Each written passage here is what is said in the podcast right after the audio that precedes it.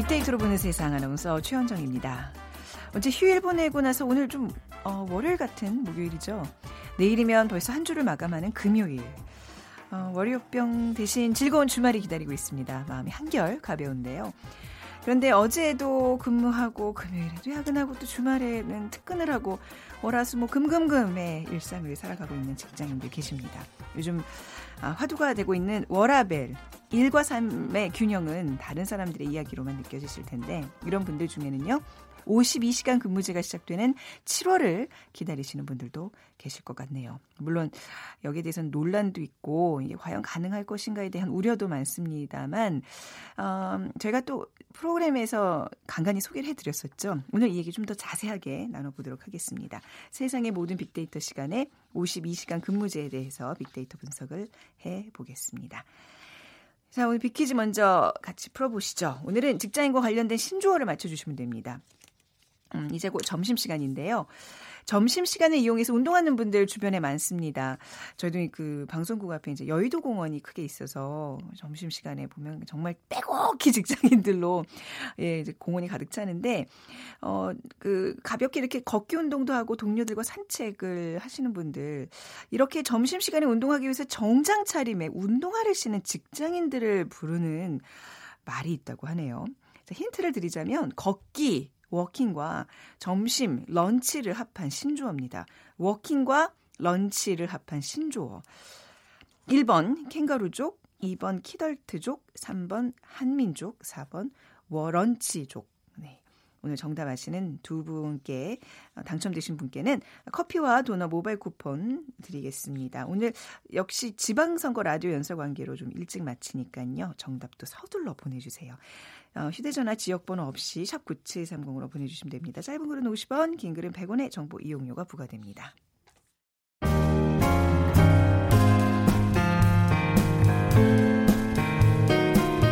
미래를 예측하는 힘, 세상을 보는 새로운 창, 빅데이터로 보는 세상. 최원정 아나운서와 함께합니다.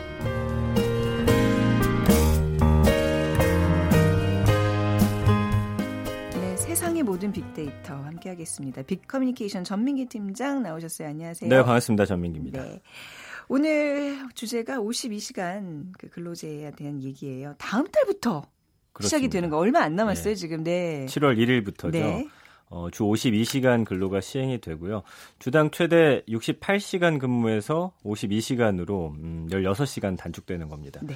요즘에 뭐 워라벨이라고 해가지고 저녁 있는 삶, 일과 삶이 균형을 이루는 이 워라벨 시대를 다들 많이들 음. 갈망하셨는데 네. 어떤 면에선 또 이런 거의 시작이라고 보는 음. 분들도 계시고 이거 가능하겠냐? 가능하긴 네. 우려 목소리도 사실 많죠. 그렇습니다. 네. 그래서 그동안 이제 현행은 이제 평일에 68시간, 아 평일에 40시간, 평일 연장 그 다음에 휴일 해서 12시간, 16시간에서 지금은 68시간이었는데 네. 평일 연장 휴일 합해 갖고 12시간으로 확 줄었습니다. 음. 그래서 52시간이 됐고요. 다 그런 건 아닙니다. 300명 네. 이상 사업체만 해당되는 거고요. 네. 50명 이상에서 300명 미만 기업은 2020년 1월부터 네. 그리고 5명 이상 50명 미만 기업은 2021년 7월부터 시작이고요. 이 300명 이상인 사업체만 7월 1일부터 음. 52시간을 지켜야 되는 거고 이걸 위반하면 사업주는 2년 이하의 징역 또는 2천만 원 이하의 벌금을 받게 됩니다. 여기 이제 뭐 예외 사항도 많고 이 뭐 그뭐 뭐 특례 업종이라 그래가지고 이제 좀 늦게 적용받는 법이거든요. 저희 네. 방송국도 제가 알기로는 1년 유예돼서 이제 내년 7월부터 시행이 되거든요. 그러니까 이제 어떤 본인의 사업장이 어디에 해당하는지 좀 아셔야 될 것 같은데 그래도 그냥 이 듣기만 해도 52시간 근무제 좋은데 그러니까 우리 그렇죠. 근로자 노동자 입장에서는 굉장히 반가운 소식인 것 같아요. 그러니까 실제로 우리 국민들이 OECD 가입국 중에서 가장 일을 많이 한다는 얘기들을 하도 많이 들어서 그런 것 같아요. 맞습니다. 네. 예. OECD 2016 고용 동향을 보면은 한국의 근로 시간이 2,113시간이었습니다. 네. 이게 OECD 회원국 35개 국가 가운데 멕시코가 1위고 우리가 네. 2위예요. 네. 멕시코가 2,246시간. 음. 그래서 OECD 연평균 근로 시간을 봤더니 1,766시간. 네. 그러니까 우리가 347시간 정도 그동안 많이 일해 왔던 거고 네. 이거는 이제 법적인 시간이 그런데 사실 저도 전에 회사에 있어 봤지만 네. 그 한 개 시간 꽉 채운 때까지는 또 지문 찍어갖고 올리고 지문이요? 그러니까 그 초과 근무하는 걸 이제 저희는 지문을 찍어가지고 어, 시간을 체크했거든요. 오, 네. 어 그랬는데 어, 네. 그거가 이제 한개 시간 차고 나면 음. 그 찍지 않고 또 일했거든요. 네. 그러니까 지금도 68시간이라고 하지만 음. 사실은 그 이상 근무하는 분들이 네. 분명히 더 있었을 거예요. 그러니까 예. 지금 이것도 그, 그 논란이잖아요. 52시간을 넘겼을 때 이게 과연 우리 정서상 착 일어날 수 있을까? 이제 그 얘기들을 많이 하는데 뭐 뒤에서 좀 살펴보겠습니다. 네. 주 52시간 시대 이 준비가 이제 사실 그동안 이 얘기가 나온 지 꽤 됐기 때문에 준비를 잘 했었어야 되는데 어떤가 이 대기업들은 뭐 비교적 차분히 받아들여지는 모습 모습인가요? 대기업은 일단 대비책을 좀 일찌감치 만들었죠. 네. 그래서 직원이 자율적으로 출퇴근 시장을 뭐 시간을 조정하기도 하고 하루 근무 시간을 최소 4시간에서 최대 12시간으로 자율적으로 정한 음, 기업도 있고요. 약간 탄력적으로 이렇게 운영하는. 예. 네. 또 이번 주 만약에 48시간 일했으면 다음 주에 32시간만 일하는 식의 방식도 도입이 되고. 네. 그래서 기존 근로 개념 가운데 뭐 재량 근로, 탄력 근로, 선택 근로, 유연 근무제를 도입해서 이 52시간을 대비하겠다라는 거죠. 네. 그러니까 뭐 예를 들면 선택 근로자라는 거는 1개월 이내 기간의 총 근로 시간만 정하고서 각 일, 각주 근로 시간, 음. 그다음에 각 일의 시작과 종료 시각을 네. 근로자의 자율에 맡겨서 본인이 이제 선택해서 자유롭게 근무할 수 있도록 하는 거고요. 네. 탄력 근로제 같은 거는 이제 그 기업마다 일감이 또 몰리는 그런 음, 시기가 정해진 그렇죠. 기업들이 있잖아요. 그렇죠, 네. 그런 데는 이제 성수기에 주당 52시간 초과해서 근무하는 대신에 네. 단위 기간 동안에만 평균 52시간을 맞춰서 좀 음. 일이 줄어드는 시간에는 조금 적게 일하는 식으로 네. 또 근무할 수 있는 거고요.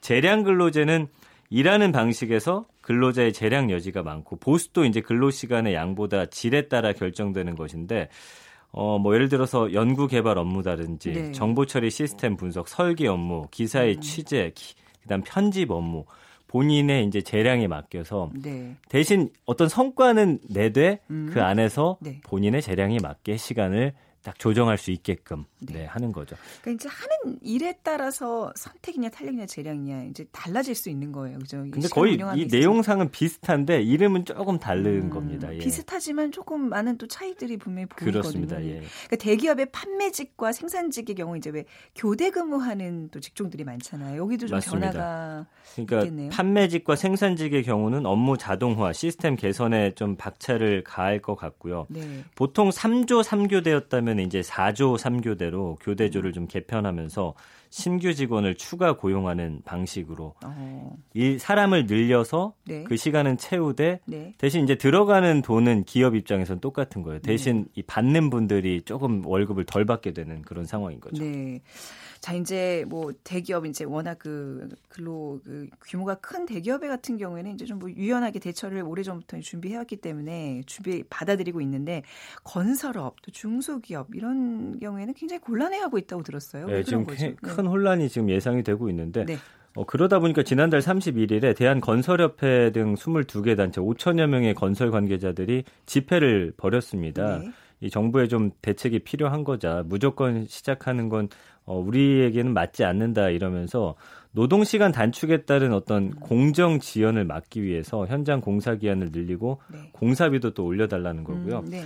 산업안전보건연구원 보고서를 보니까 도로 터널 공사고 공동주택 공사에서 현장 실무자 13명이 지금도 공사 기간이 부족하다라고 답을 하고 있거든요. 네. 그러니까 건설업 특성상 뭐 비라든지 무더위 또 날씨 영향도 받고요. 노동 시간 단축으로 공사 기한에 쫓기면은 안전사고 위험도 더 커진다 이렇게 음. 업계는 주장을 아니요, 하고 그게, 있습니다. 그게 제일 중요한 문제겠네요. 맞아요. 네. 예. 그래서 사용자는 물론 노동자들도 네. 건설업 특성에 맞는 제도를 요구하면서 한 목소리 음. 내고 있고요. 그다음에 근로시간 단축 후에 사업주가 공사 기간을 줄이기 위해서 무리하게 작업의 속도를 요구할 경우에 아까 말씀드린 대로 각종 사고가 그러니까 시간 막 예를 들어서 10시간에 하던 일을 네. 8시간에 해내라라고 이제 음. 푸시를 하게 되는 거예요. 네네. 그럼 밥 먹는 시간도 줄어들게 되고 아무래도 좀 위험 요소가 건설업 현장에서는 많이 발생할 음. 수 있다라는 우려가 나오는 거죠. 중소기업도 어려움을 많이 호소하고 있다면서요. 왜냐하면 중소기업 네. 같은 경우는 사실 젊은이들이 많이 가지 않으려고 하기 때문에 안 그래도 인력 부족이잖아요. 네. 그 가동률 저하까지 오면 이제 생산 차질과 납기 음. 지연을 우려하고 있는 겁니다. 그래서 인천의 한 건설 전문 제조업체 같은 경우는 납품에 쫓길 때 직원들이 주당 한 60시간 정도 넘게 그동안 일하고 왔었는데 이게 사람을 구하려고 해도 기술자가 부족하대요. 어, 네. 그 여기다 근로 시간까지 단축이 되면은 이 기업을 어떻게 꾸려 나가야 되냐 이렇게 음. 목소리 내고 있고요. 그러다 보니까 중소기업 중앙회 같은 경우는 근로시간 단축으로 사업장당 평균 6명 정도 더 필요하게 될 것 같고 네. 비용도 8조 6천억 원이 더 들 것으로 이렇게 예상을 하고 있는데 어, 근로시간 단축 둘러싼 기업들의 대비 역시도 음. 부익부 빈익빈 현상이 좀 어, 나타나고 있는 상황이고 뭐 조직 자본 그리고 근로자를 대표하는 탄탄한 노조가 사실 대기업들은 또 받쳐주기 때문에 그렇죠. 여기 맞서 싸워줄 수 있는데 뭐 중소기업 좀 그렇겠네요. 힘들 것 같아요. 네. 예. 그리고 정부가 원하는 새로운 고용도 뭐 일부 지금 창출은 해내고 있지만 네. 어 중소기업이나 이런 음, 다른 음. 기업들 입장에서는 뭐 국가에서 지원해줘도 그 사람을 구할 수 없다고 한다라고 네네. 하면 더 어려워질 것에 대한 우려를 상당히 많이 나타내고 있습니다. 그렇긴 해. 좀큰 조직에 뭐 이제 뭐 예를 들면 노조라도 있고 그러면 이게 단체적으로 이거를 탄력적으로 이제 뭐 서로 조정해 갈 수 있는데 그렇지 않은 경우에는 개인 대 회사가 이렇게 계속 조율해야 되는 거죠. 어려움이 많겠네요, 진짜. 네. 네. 이 52시간 근로제 얘기 나오면서 덩달아 이제 뭐 학생들도 음. 학업량을 뭐 이렇게 좀 제한을 해야 된다. 또 네네. 네. 저는 전업주부들 입장에서도 그렇잖아요. 이것도 이제 어떤 맞아요. 예, 네. 가사라는 것도 노동의 개념으로 하면 이것도 이제 뭐 시간을 좀 정해놓고 해야 되고 이런 움직임들이 아마 계속 확장이 될 거예요. SNS 반응 보면 굉장히 뜨겁죠. 52시간 근로제. 네, 지난 1년간 14만 건 정도 언급이 됐고요. 네. 연관어 보면 이제 근로 시간이 가장 많이 검색이 됐죠. 그다음에 노동이라든지 뭐 기업 근로 기준법, 임금, 언론, 정부 야근은 어떻게 되는 거냐, 업종에 따라 어떤 차이가 있는 거냐, 연장 근로 어떻게 해야 되냐, 뭐 공장에서는 어떻게 되느냐 상당히 의문들 많이 갖고 있었고 네. 이제 연관어 중에 여기 제가 쓰진 않았지만 버스 기사라는 음. 연관어가 상당히 많이 나타나더라고요. 그래서 네. 왜 그런가 이제 기사 찾아봤더니 버스 이제 운전하시는 분들이 가장 피해를 많이 본대요. 그러니까 지금 상당히 그 운전 시간이 상당히 강도가 높거든요. 네. 근데 이분들이 그럼에도 불구하고 반대하는 건 월급이 거의 100만 원 가량이 지금 52시간으로 아, 하게 되면 줄어든다. 줄어든다라는 음. 거예요. 그러니까 이거를 뭐 다른 업종들은 뭐 네. 아르바이트를 한다든지 채울 수 있지만 이거 쉽지 않을 것 같다. 그러면서 네. 이제 버스 기사들에 대한 목소리도 많이 나오고 언론에서 다루다 보니까 버스 기사님들에 대한 이야기 네. 좀 많았고요. 네. 긍부정 비율도 19.6 대 31.5로 오히려 좀 부정적인 의견이 좀 더 많았고 네. 중립 48.7%. 음. 사실 시행이 안 됐기 때문에 어떻게 될지 잘 모르시는 분들이에요. 네. 저 또한 그렇고 어떻게 예상하기 좀 어렵다. 어, 50% 정도는 그렇습니다. 네. 그래서 긍정 감성을 보면은 좋다, 기대된다, 최선, 든든한, 유연, 탄력적, 개선하다. 부정 감성을 보면 아 마음에 들지 않는다, 어. 고민이다, 부담이 된다, 우려가 된다, 부작용이 음. 있을 것이다. 어렵다, 불만이 있다, 뭐 네. 이런 단어들 볼 수 있습니다. 그러니까 이게 뭐 최저임금제도 그렇고 주 52시간 근로제도 그렇고 방향은 맞는데 음. 이제 가는 과정에 있어서의 어떤 그런 조율들, 그 디테일한 것들이 분명히 이제 많이 삐걱거릴 음, 거예요. 맞습니다. 네. 초반에는 아마 한동안 잡음 네. 많이 나올 거예요. 그렇죠. 근데 뭐 이거 목적이 일과 삶의 균형인 거잖아요. 여기에 대해서 반대하는 의견은 없, 잖아요 저는 근데 조금 어 되게 네. 이, 이 52시간 근무 보면서 되게 씁쓸했던 게 음. 다른 국가들에서는 당연히 여기는 그 40시간 근무를 네. 이 근로하면서 노동자분들도 야 이렇게 우리가 일 줄여서 해도 될까라고 음. 물음표를 찍는 거에 대해서 조금 슬펐어요. 우리가 너무 여기 익숙해져 있어요. 익숙해져 네, 있어요. 네. 그리고 일을 많이 하는 게 굉장히 어떤 음. 열심히 사는 거로 이렇게 사람이 비춰졌기 맞습니다. 때문에 네. 우리부터가 받아들일 준비가 안 돼 있다라고 어. 한다면 분명히 정착되기 힘들 거예요. 그러니까 음. 어, 우리가 이 누려야 할 것들을 좀 다시 한번 생각을 해봐야 할 그런 기회고요. 워라벨 일과 삶의 균형이잖아요. 그래서 음.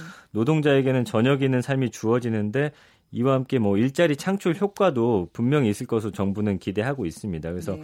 과연 개인별 그 근로자의 노동 시간을 줄이면 전체 일자리가 많이 창출될 거에 대한 또 궁금증 갖고 계신 분들이 네. 많거든요. 그래서 뭐 밤샘 근무, 초과 근무 많이 하는 게 이제 IT 쪽인데 주당 노동 시간이 많을 때는 110시간도 넘긴대요. 평소에는 어. 한 80시간, 90시간까지 일하는 경우도 많은데 네. 그래서 초과 근무 시간이 한 달에 한 170시간을 넘었는데 회사가 80시간밖에 인정을 안 해준 거예요. 음. 저도 아까 말씀드린 것처럼 그 풀로 채우고 네. 그 2회 근무 시간은 그냥 그냥 한 거거든요. 네, 네. 그렇기 때문에 음. 아, 이주이 52시간이 코앞에 다가왔지만 어, 과연 이것이 제대로 돌아갈 것인가에 대한 의문증들 많이 갖고 있, 습니다 그래서 어, 어쩔 수 없이 내가 일을 중간에 하다 멈출 수는 없잖아요. 멈출 뭔가 뭔가 이렇게 내 책임감에 예. 마무리를 하는데 이제 그게 시간 외에 그 수당 입력이 아예 전산으로 불가능해지는 경우들이 있는 거잖아요. 그렇게 된대요. 그러면 돈이 더 줄어들. 네네. 네. 일은 똑같이 할 수도 일에 대한 상황이고. 가치를 이제 인정을 못 받는다는 얘기잖아요. 네. 근데 이제 뭐 정부는 계속 그 이렇게 좀 시간을 줄여서 이제 일자리를 좀 나누자. 일자리가 새로운 일자리로 창출될 거라는 주장을 하고 있는데 이게 어느 정도의 근거가 있는 얘기인가요? 노동부가 추산하는 창출 일자리가 한 18만 개 정도, 네. 노동연구원도 19만 명의 새 일자리가 창출될 것이라고 예상하고 있습니다. 근데 뭐 실제 기업 분위기는 조금 다르고요. 중소기업 중앙에 따르면 신규 채용을 하겠다는 중소기업이 지금 15% 정도 되고 있고요. 음. 제조업이나 특례 제외 업종, 500인 이하 기업 등이 근로자를 신규 채용할 경우에 이 주는 노동부의 일자리 함께하기 사업 지원금도 전체 예산 213억 원 가운데 10% 정도인 지금 21억 원만 집행을 한 상태거든요. 네. 그만큼 아직까지는 뭐 새로운 인력을 채용하지 않는 상황이고 제가 볼 때는 이게 시행되면서 다른 음. 기업들 어떻게 하는지 또 정부가 어떤 방안들 내놓는지에 따라서 네. 시행을 하려고 좀 뒤로 밀어둔 상태인 것 같아요. 어, 네네. 예. 그 많이 우려되는 상황들 뭐 이제 업종별로 업계마다 다 다를 텐데 어떤 것들이 좀 얘기가 거론되고 있는지 궁금하네요. 그러니까 뭐 중소기업이나 네. 비정규직들 같은 경우는 이제 임금 감소에 따른 돈 없는 전역에 대한 어, 걱정. 딱, 딱 맞는 표현이에요. 돈 없는 네. 전역. 네. 그래서 직원 300명 이상인 아. 한 자동차 부품업체 같은 경우는 다음 달부터 52시간 적용을 받게 되는데 네.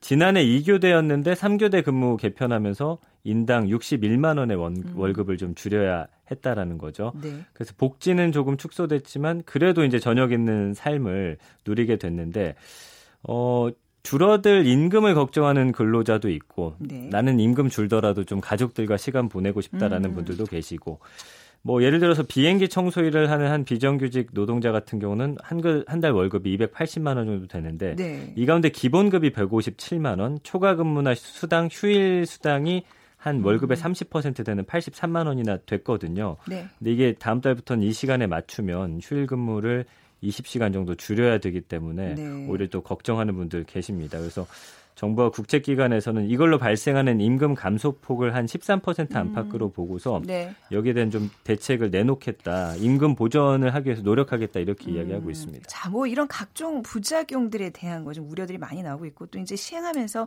뭐 정부 차원이나 어떤 사회적으로 이제 어떤 합의들이 좀 이루어 나가겠죠. 네. 그렇습니다. 너무 겁먹지 말고 방향은 분명히 맞는 거니까 맞는 거예요. 네, 우리가 다 같이 좀 노력을 해 봅시다. 자, 오늘 어, 52시간 근로제에 대한 이야기 비커뮤니케이션 전민기 팀장과 함께 했습니다. 말씀 감사합니다. 고맙습니다. 오늘 비퀴즈 정답은요. 4번 워런치족입니다. 8636님, 수험생인 막내딸 도시락 준비하고 계시다고요. 오늘 시험 보고 있을 거라 그러는데 화이팅입니다. 그리고 5856님, 저도 워런치족입니다. 하셨어요. 자, 우리 두 분께 커피와 도넛 모바일 쿠폰 드리면서 오늘 또 지방선거 라디오 방송 관계로 지금 마치도록 하겠습니다. 내일 뵙자. 지금까지 아나운서 최현정이었습니다. 고맙습니다.